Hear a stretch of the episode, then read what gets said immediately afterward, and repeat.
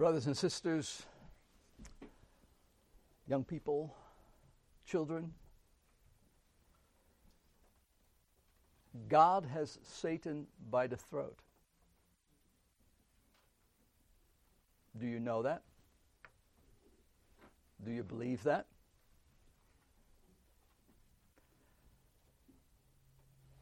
When you look at the news, when you look at all the things that are being communicated and posted and pontificated, you begin to wonder who is on the throne. In my mind, and this is not the Apostle Paul speaking, not God's word speaking, it's Fritz Harms saying the following that in my mind there is little doubt that we are nearing the end of history.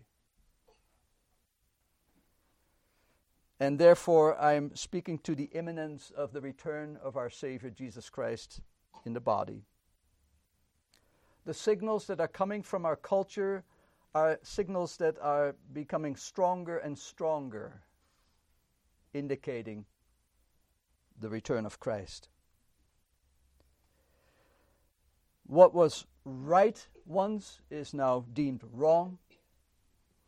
What was looked at in a rational way is now argued for in an irrational way when things are being claimed and propagated and advocated in our society.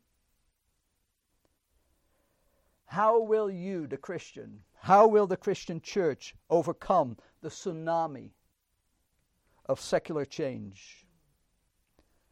What will be our response? What will be your response? Are you going to go into hiding? Are you going to quietly mind your own business? That's not all bad, by the way. To be people who mind their own business and not somebody else's. But that's an aside. Are we just going to mind our Christian business quietly?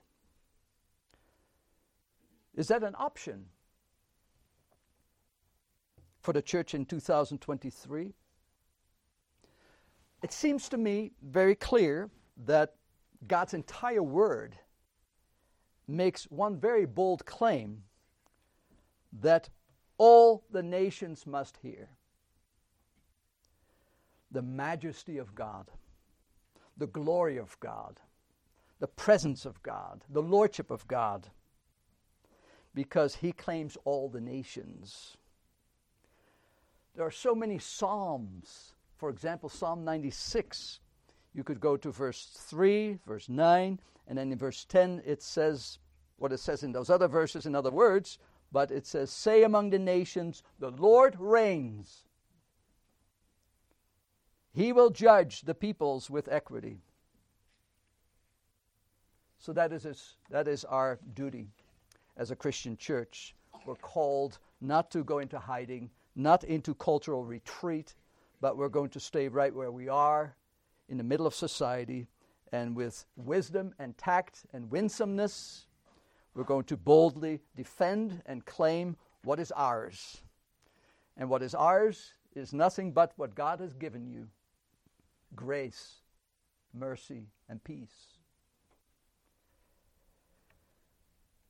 The message is stated in the bulletin the church victorious must preach God's law and gospel to all the nations until the end of time. The Lamb of God has ordained for his church to proclaim his revelation until the end to every nation and people. And so, my first thought, my first point is that this need for the gospel to continue to go out and to reach and to claim all the nations for Christ is that therefore that audience is a global audience. If we go back to verses 1 through 4, which is what the first point uh, includes, verses 1 through 4, it says once again that I saw a mighty angel coming down from heaven, wrapped in a cloud, uh, with a rainbow over his head and his face was like the sun, and his legs like the pillars of fire. and he had a little scroll open in his hand. And then it says, And he set his right foot on the sea, and his left foot on the land. And he called out with a loud voice, like a lion roaring.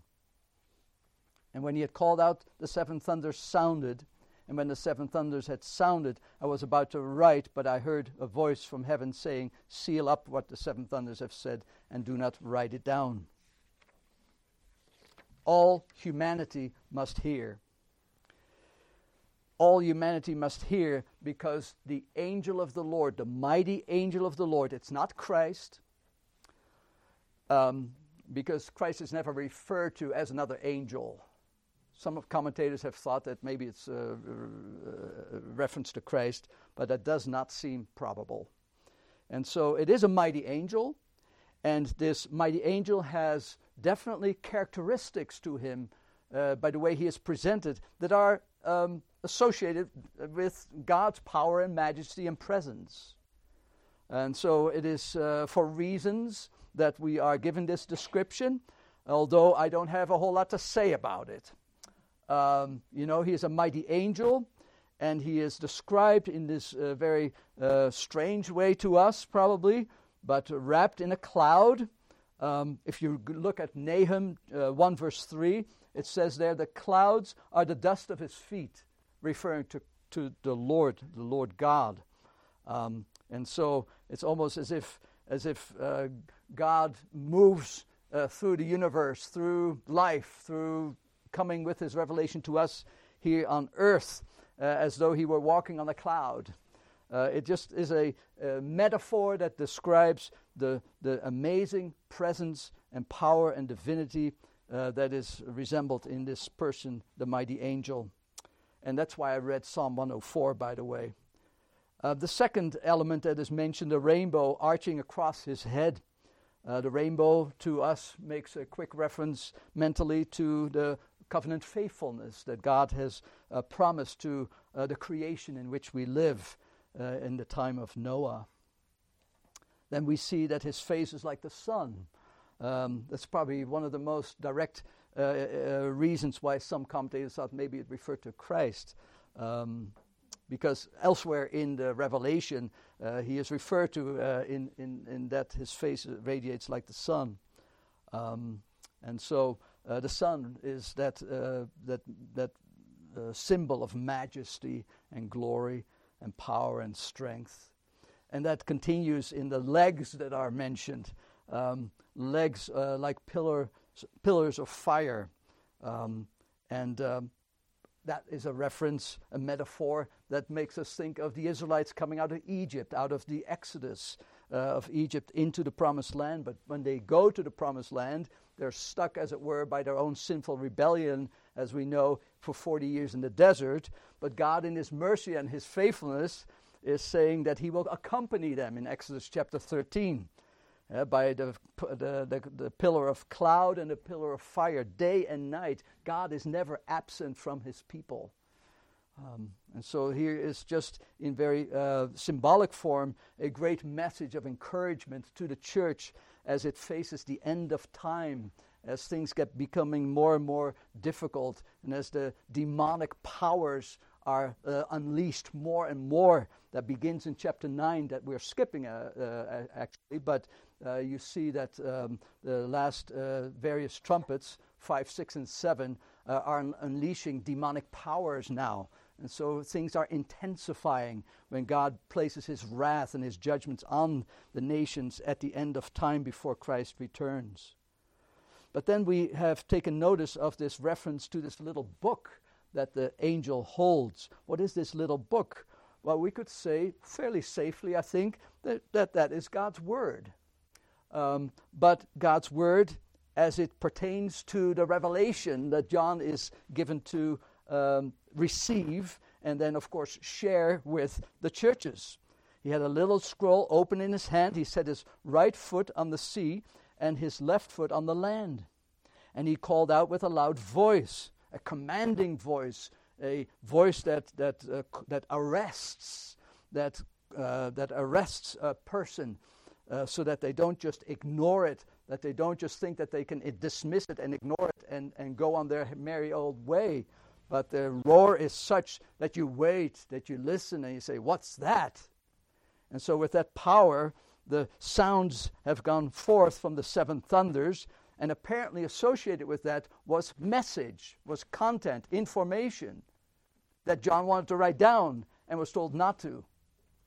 But what I want to just simply point out to you is that limited area of uh, verse 2, where it says, And he placed his right foot on the sea and his left foot on the land.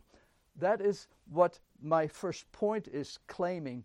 The, the global audience is being arrested by these thunder calls, by these words from God through the angel, through the thunders that are thundering across all the nations, that they ought to listen and pay attention. There's no nation that can say, no individual that can say, that's not for me. Uh, I don't care what you Christians believe. I'm a Hindu, I'm a Muslim, I'm an agnostic, or what have you. All are placed under the claim to listen and pay attention. And so the scroll is open, and the message of the scroll is to be sounded to all the nations. That's why we see it at the end as well, in verse 11. And I was told, You must again prophesy about many peoples and nations and languages and kings. So we can't go into hiding, can we? All must hear. It makes us think of the Great Commission. When we think about the Great Commission, some of us uh, uh, have mental associations with the Lord Jesus telling his disciples, Take my message and make disciples of all nations. And so that is naturally uh, suggesting to us uh, here's the good news, take the good news, tell everyone, whomever you can find in your circle of friends, where you live, where you work, and maybe for some across the earth. But take that word, the good news, that sinners may be saved. But part and parcel of the commission, the command to go, is that judgment is coming. And you better be ready for that day. Because the judgment will reveal every single person's heart and inclination toward the living God. Yours as well, and mine. And so there's that two sidedness there. There's, on the one hand, that sweetness, and we're going to talk about that in the third uh, part of the sermon there is that sweetness to the urge to claim all nations for the gospel. Um, that sweetness because it is such good news, but because of the urgency that is behind it, that if you don't accept the good news, the good news is bad news. You are under condemnation still if you don't accept the premises and the promises of the gospel of the living God for yourself.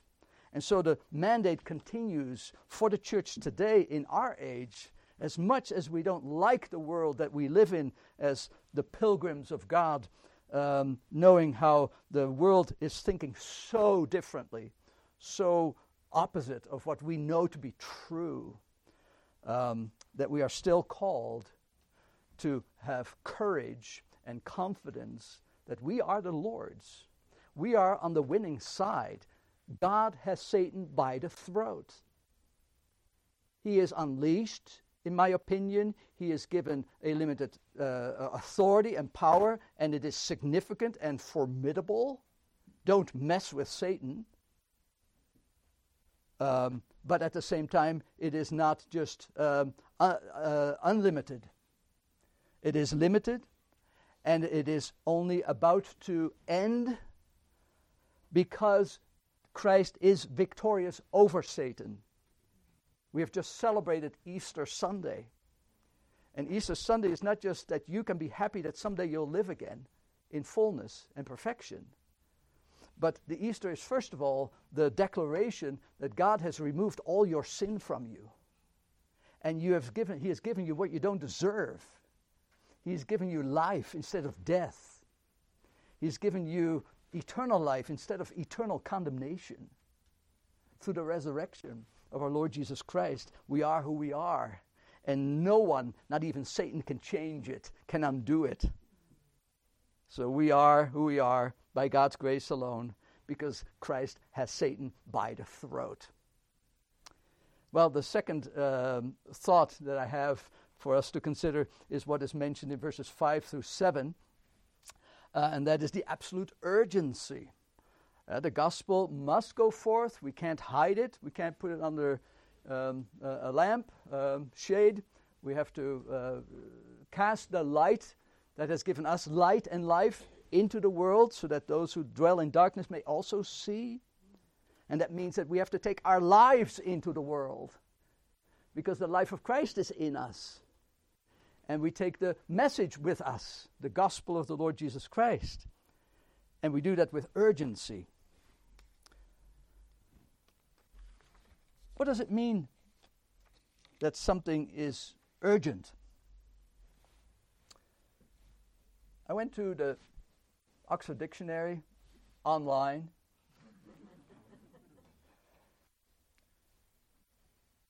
Um, urgency of a state or situation requiring immediate attention um, or action. I'll say it again. Of a state or situation requiring immediate action or attention.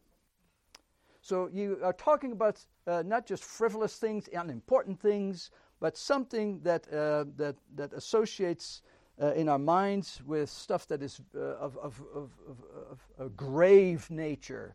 Uh, it is dire, it is desperate, uh, it is crucial, it is acute that something be done now rather than a moment later because that might be too late. Urgency. And so the angel who stands on land and sea who is claiming all the nations to repent and believe upon the Lord Jesus Christ. What is this angel doing? He's raising his right hand. And with his right hand, it says in verse 6 that he swore. He's making an oath, a sacred oath, in the authority and name of God. He is swearing by God Himself, who lives forever and ever, who created everything that's in the world, the sea, etc., etc. And what is this all about? The urgency is expressed in that phrase, no more delay. And so, as God is unfolding his plan of salvation that includes the end of time when he brings his judgments upon the earth because of the wickedness in the earth, because of the unbelief that we find throughout the history, of course, but more and more so intensified towards the end of time before Christ returns then we see that there is no more time to repent, uh, no more delay. God's delay is good news. Because if there were no delay, we wouldn't be sitting here anymore. So we live in a time of delay. We live in that sort of, uh, well, not sort of, we live in the age of the gospel. We are told to take the message to all the nations so that men will believe, women will believe, and, um, and receive the gift of eternal life. But Jesus is coming. And every day we're a little closer. Do you feel that urgency? The Lord of glory is coming again. And where will you be? What has been your response to the gospel? Have you just believed what your church believed and you're okay with that? Or was it a personal faith? Has the gospel spoken to you directly, personally, and with such power and authority that it has changed you? You are simply no longer the person you once, you once were. You're not perfect. All of us agree. We are on our way. We have not arrived. But if we know that we have come to faith in Christ, then we know the difference. There is a difference between hearing God's word and say, okay, I had a good time with my friends today in church, or the persons that I always talk with about business, about sports. I like sports, you know that. Uh, but any other things, all these things that uh, really don't matter.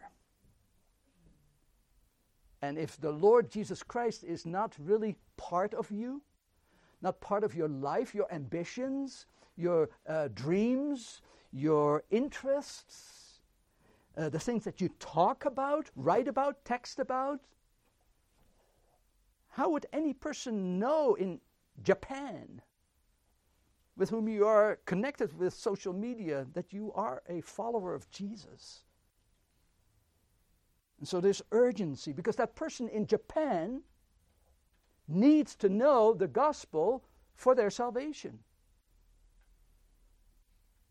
So let's not go into retreat. Let's not hide, but let's use every day that the Lord gives us to be the light that shines into the darkness of sinners, people who live under the wrath of God as I speak all around the world. So let's wake up. Let the church wake up. Churches are often conservative churches as well, I'm afraid, self absorbed. Let's just make sure that everything continues the same way, like we've always done it. And then it will be okay, and God will say, You good and faithful servant. But is there a possibility that Jesus will say, Instead, I don't know who you are? Yeah, you did everything right. You followed, you, you checked the boxes. But like the rich man, the young rich man, in a way, Jesus is saying, I don't know who you are because I don't know you in the biblical Hebrew sense of knowing you intimately, personally. So there's urgency that people will hear the truth, not just about right and wrong, but how that right and wrong is the expression of truth embodied in Christ. The Word, the truth made flesh. So, no more delay, it says, because the mystery of God will be fulfilled. And it will be. God always accomplishes every portion and part of His will. You don't have to ever worry about that. If you're a Christian, that is particularly comforting. If you're not a Christian, it's not so comforting. God's word will be accomplished also in your life when you're not a believer. His word is calling you today. His word will speak to you at the end of time. The word calls us to faith in Christ. The word of God calls us to repent of our sins. That is the nature of God's word, isn't it? That leads me to the last portion. That's strange, boys, boys and girls. Um, kind of a uh, kind of a strange instruction that uh, John is given there when we read, So I went to the angel and told him to give me the little scroll, and he said to me, Take and eat it. Don't do that at home. Um, it will make your stomach bitter, but in your mouth it will be sweet as honey. And I took the scroll from the hand of the angel and ate it. It was sweet as honey in my mouth but when I had eaten it, my stomach was made bitter. And I was told, You must again prophesy about many peoples, nations, languages, and kings. Take and eat. Well, I told the kids, don't go home and eat your, you know, your, your, your, your fun books, your, your, you call them children's books, other books. Don't do that. But don't we eat the Word? As Christians, we eat the Word. When there is an opportunity for communion, to sit at the table of the Lord, we eat the Word. Strange thought. The one who made himself incarnate, the one who in his divinity has no bounds, omnipotent, omniscient, everywhere present Nothing can bind God. And he made himself the Word enclosed, incarnate, so that you can take and eat. Do you take and eat of Christ not just when it's Communion Sunday? Do you take and eat of Him every day? Does the Word of God pass through your system?